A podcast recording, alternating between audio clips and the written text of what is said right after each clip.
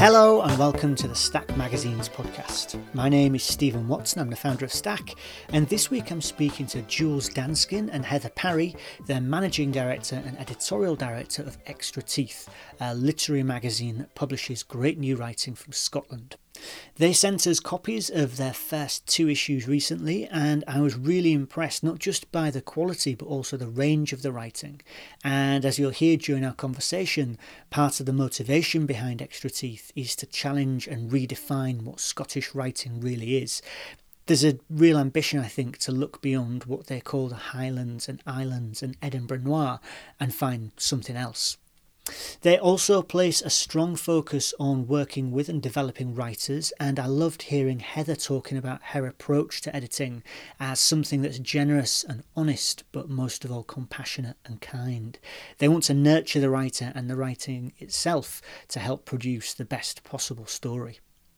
I think it sounds like Jules and Heather have got something pretty special going on here, along with their designer Esther Clayton and the guest illustrators they bring on for each issue. So I hope you'll enjoy this conversation with the two founders of Extra Teeth.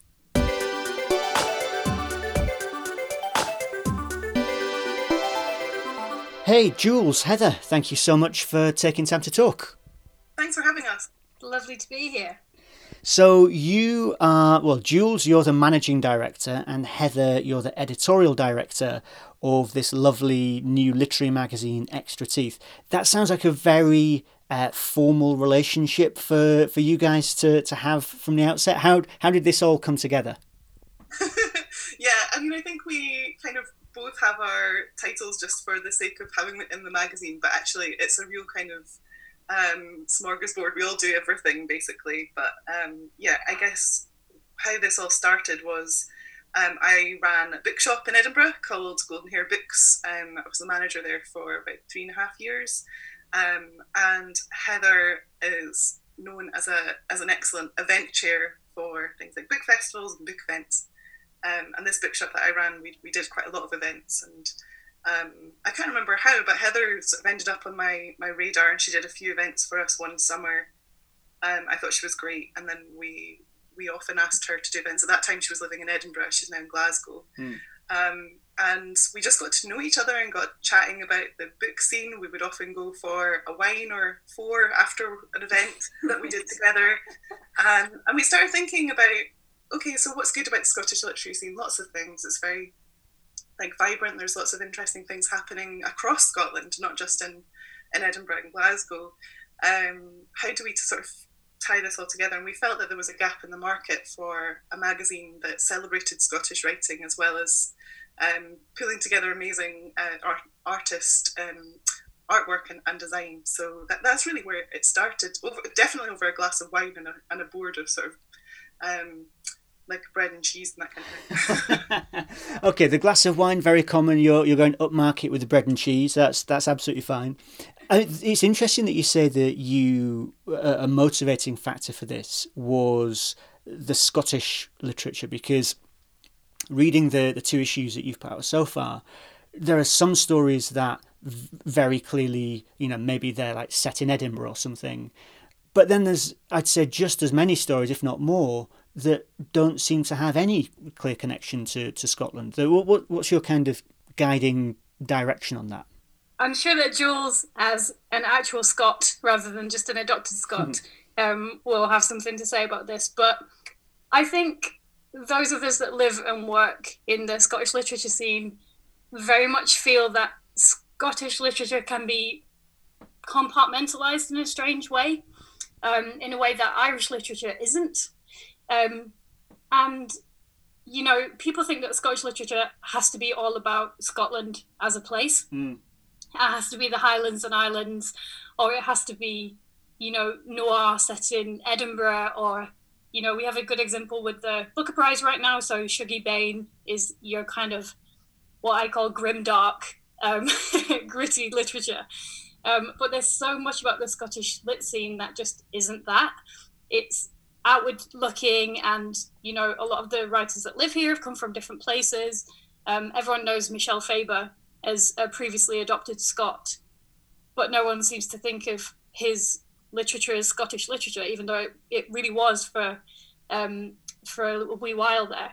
So yeah, we wanted to show the Scottish lit scene in all of its glory, and that's with adopted Scots, that's with Scots who've gone to live somewhere else. But also, we didn't just want to show Scottish literature in itself. So we've got people from different countries. We've got people who live down in England, Ireland, you know, all over the world.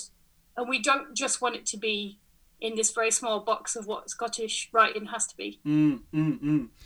I mean, a magazine like this obviously will stand or fall on the strength of its writing. And I mean, one of the things that really stands out for you is that you've just got some fantastic stuff in there. So, how do you go about finding these writers? Where do they come from? And there was quite interesting processes, I guess, for issue one, where it was really Heather and I just figuring out how to make a magazine as we went along. Um, we did a Kickstarter campaign, um, but before we launched that, uh, we approached 12 different writers who we really loved, um, and we were just incredibly lucky. I still, I think neither Heather nor I can still quite believe that everyone just said yes. really excited by the project. Um, and they were like, "Yeah, if you can raise the money, let's let's let's do it." So, um, and then we did. We managed. We it was a very stressful month. I'm sure Heather can verify that. It was. We did that in July 2019, um, and then we we actually had to make the thing. Um, so issue one was entirely commissioned um, in terms of, of writers, um, and then for issue two we we opened submissions, so public submissions, um, which is how we're we're going to put the magazine together so going forward. Um, there might be a couple of authors we approach, or what's happened um, in the in the case of um, Nayrouz Qarmout story that's published. And um, that was actually a collaboration with small indie um, Manchester-based Comma Press, um, who approached us and said, uh, "Look, would you like to?" Um, work together. We can um, you can choose a story that you'd like to publish, and we you know we paid Nayrouz just the same as we, we pay all of our, our authors. Mm. So quite different from issue one to issue two, but but mostly um, we we get the people to come to us. We ask them to send our, our boldest work. She's a character that's very interesting in that you wouldn't think of her as being a Scottish writer or having anything to do with Scotland.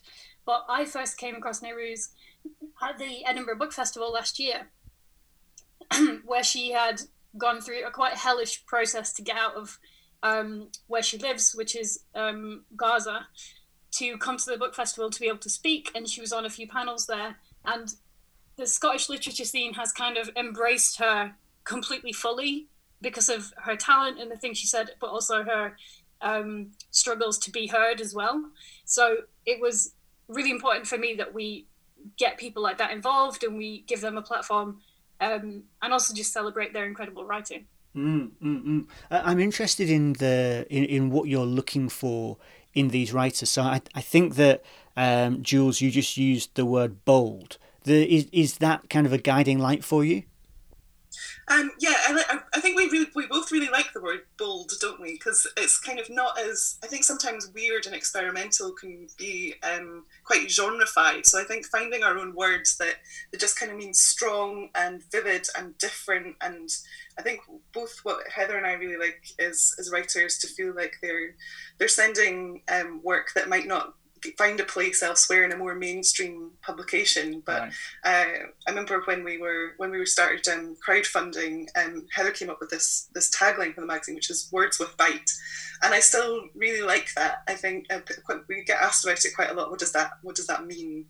Um, and I think it just means something with with a slight edge to it, something that's that doesn't fit into um, into mainstream publishing all the time necessarily. Uh, I really like words with bite. I think we'll stick with that for the foreseeable. for me, that came along with um, I had a sit down with our very good friends. Um, Beth and Sam from Counterpoint magazine. Um, I don't know if you know them, Steve. Yeah, They're yeah, a, yeah, yeah. yeah, a beautiful Riso printed um, essay writing magazine based in Edinburgh, and uh, they've been really supportive and lovely friends as well. And they said to me that a magazine should surprise and delight.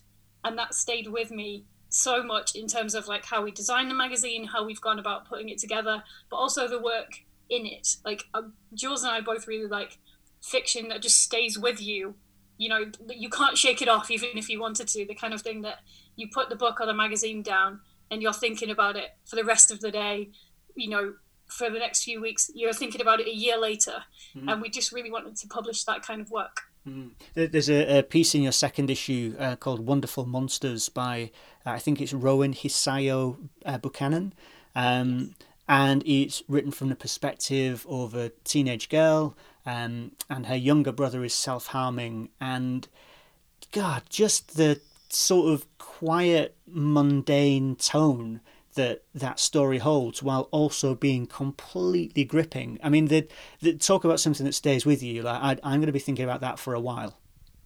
Yeah, that's so interesting. I, I think that's what I like about Extra Teeth, and I'm so pleased to see this happening as much with issue two as issue one. Is that everyone we speak to seems to have a different favorite, and I think that there's some there's a different piece that speaks to everybody in a slightly different way whether it talks to your own experience or whether you just really like that style of writing. Because there's some, um, like I'm thinking of Catalina's what uh, Catalina Watt's story Lure, um, which is is really quite kind of horror, and then we have these beautiful stories like like Rowan's, um, and then the ones that defy um, definition, like Jan Carson's about the, the sort of uncooking. Um, so I think, but one thing that maybe unifies the stories is that there is just something slightly unusual. There's something in these worlds that just isn't sitting quite right. Mm-hmm. It can be a realistic story. It doesn't need to be really out there, but there's just some I think all of our writers are, are looking at the world in a, in a slightly different lens that really talks to both Heather and I. Um, yeah, it's it's a real delight to put together. I have to say as well, we get. I love putting the magazine out there just because of the responses we get and the different things that people really connect to. So we we had a lovely like Twitter thread about us this weekend, and it was um, a reader who'd really really connected to Jamie Redgate's essay in the second issue, which is about um, it's called Meat is the Medium, and it's about Katherine Dunn and Ruth Ozeki and the way they treat the like corporeal form as a as an actual physical thing rather than a concept in their work. And um, that came in via submissions, and I love it so much because I love geek love. I love Katherine Dunn's work. So I immediately was like, I'll, I'll, I'll beg Jules to put this in if I have to. Um, but she loved it as well. But the reader couldn't believe that she was reading this in a published thing because she'd actually written her PhD, I think it was, about sort of circus in fiction. Mm. But mm. she'd never read someone writing about geek love in that way. Mm. And those are the moments that really do it for me. Now, the like once upon a time, obviously, uh, the way to run a magazine like this would be to publish an issue and then have a launch party, like maybe at a bookshop or something like that, and, and get your community around you. Clearly, that's not happening at the moment. So, what are you doing, and how has that been affected by COVID and all the restrictions that we've got in place? Oh, we so want a party, I can't tell you.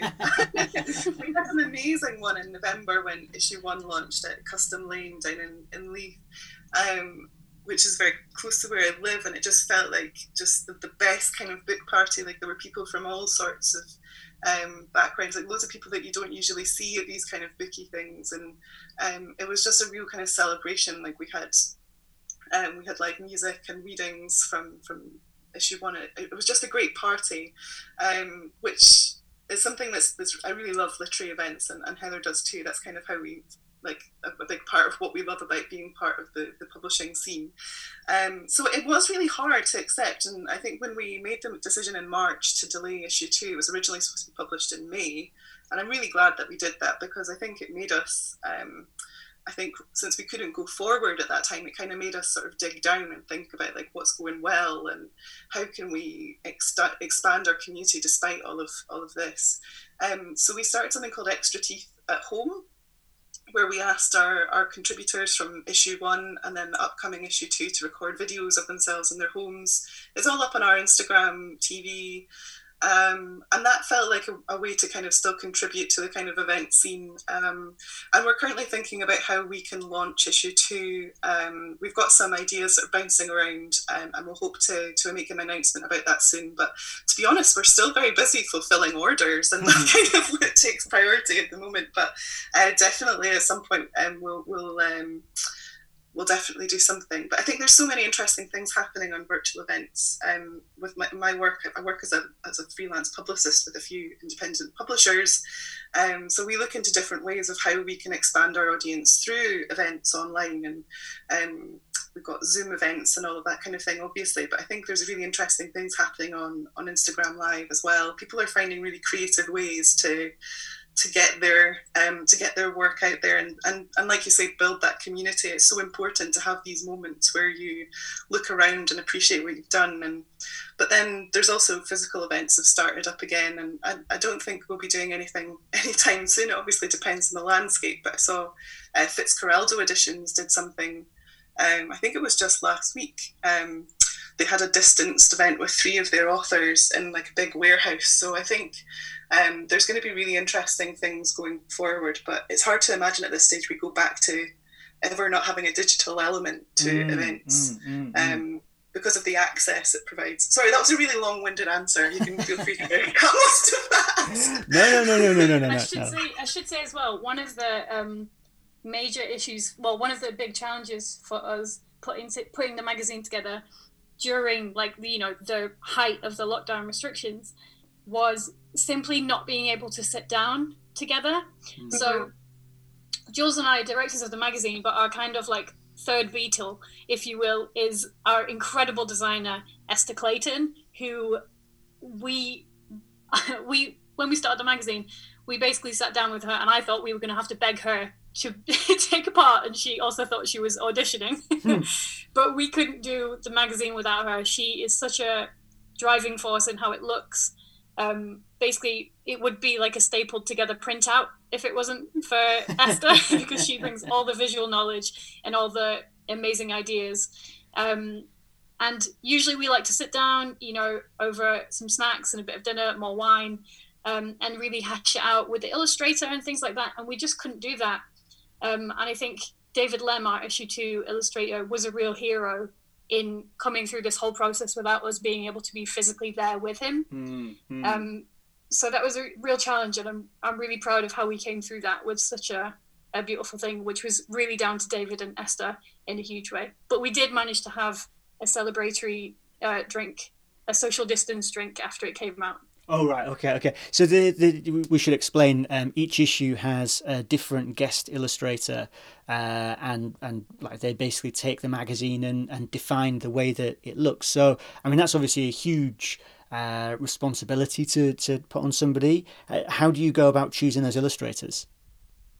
Yeah, that's an interesting one, um, and, and another process that because we're still so early on in the in the extra teeth um, kind of game that we're still figuring out. But we have for issue one, um, it was I think um, yeah Heather is a good friend and collaborator with Maria Stoyan. Um, and so when Heather suggested Maria, um, Esther and I had a look at her work, and we just kind of thought, yeah, this would this would be perfect. And um, it's really interesting to see the different themes that come out. Um, so we, we asked the illustrator to respond to to the stories. Um, so we, we sort of playfully refer to issue one, which is um, a big uh, sort of um, cut of, of, of, leg on the on the front of the cover um, as the meat and sweets um, hmm. issue because there's some like uh, like also those those kind of strawberry jelly laces at one point throughout the magazine as well. So um, it's really interesting to see the different motifs that, that appear. And then for issue two, um, we were looking at a few different illustrators, all based in Scotland. Um, and Esther had just finished um, a, a, project with, with David Lem and had really enjoyed working with him. And so um, we thought, well, well, why don't we ask him? Um, we really like his work, and um, it would be such an interesting contrast to, to Maria's. Um, so he said yes, and um, as as Heather said, he's been an absolute joy to work with. We feel like we've got to know both David and Maria really well, and they have just been such amazing creative um, minds to have into the magazine. It's been so interesting to see how they respond to, to the pieces mm-hmm. um, in such different ways. It's been really delightful. So, and going forward, um, like we're, we're always looking up illustrators, especially in, in Scotland.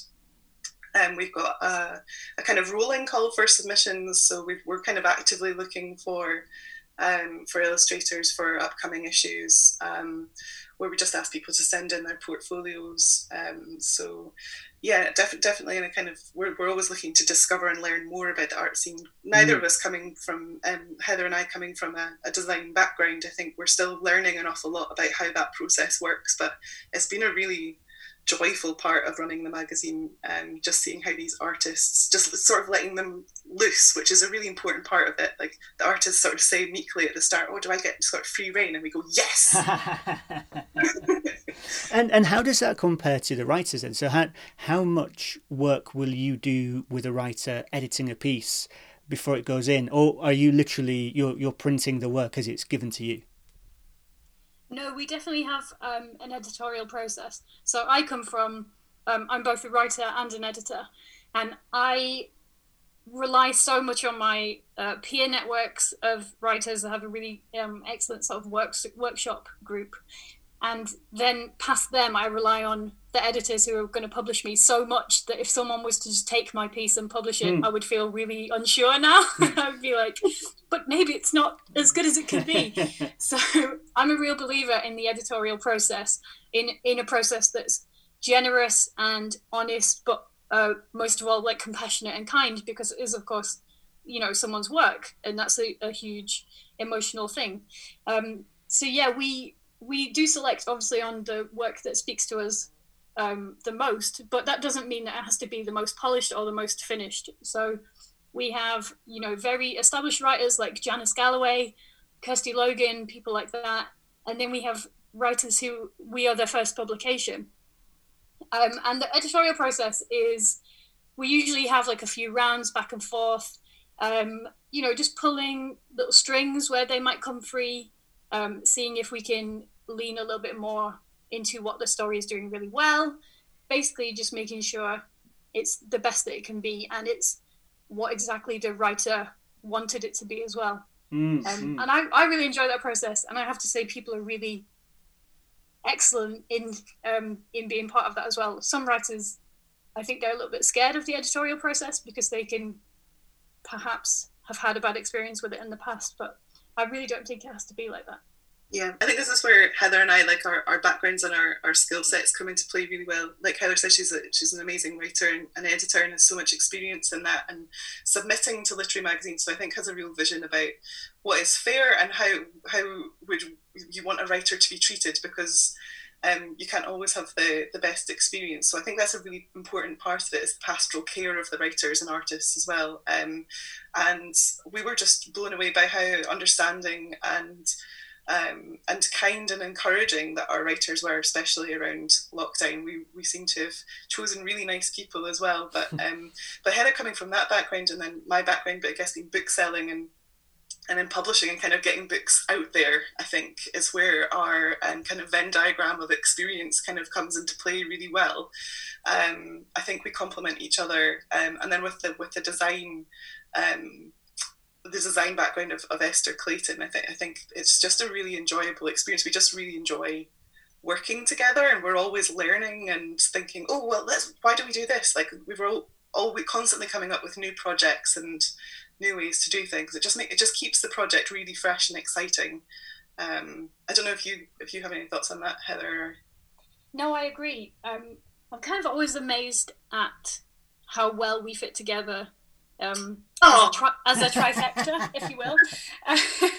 and then also, we've been so lucky in having illustrators that just fit into our dynamic really well um, and understand what we're doing and bring so much passion to it. I mean, both Maria and David have really, truly brought all of themselves to this project.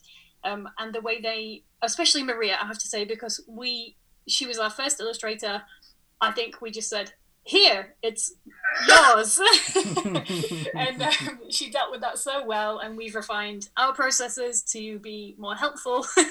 Um, and david as well the way he's conceptualized the work kind of brings me to the verge of tears. Um, he's just done it so beautifully and so thoughtfully and maria too.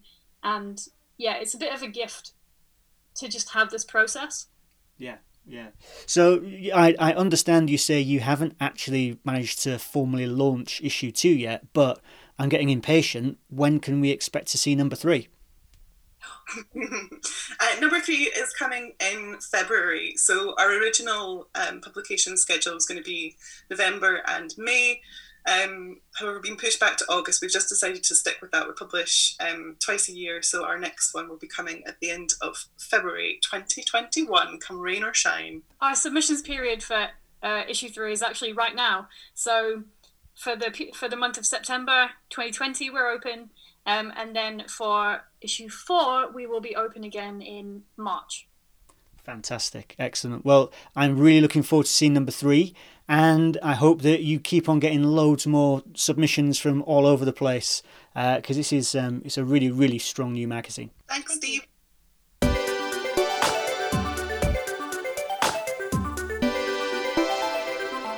Okay, that's all for this week. I'd like to say thanks again to Jules and Heather for making the time to speak to me because I know they're going to be extremely busy at the moment working their way through the submissions for issue three. If this magazine sounds like something you'd like to be involved with, and if you're Scottish, or maybe you think you can make a claim to some sort of Scottish identity or affiliation, drop them a line before the end of the month, um, September 2020, and you could see your work printed in the next issue. Uh, you can see all the details of how to do that at extrateeth.co.uk forward slash submissions.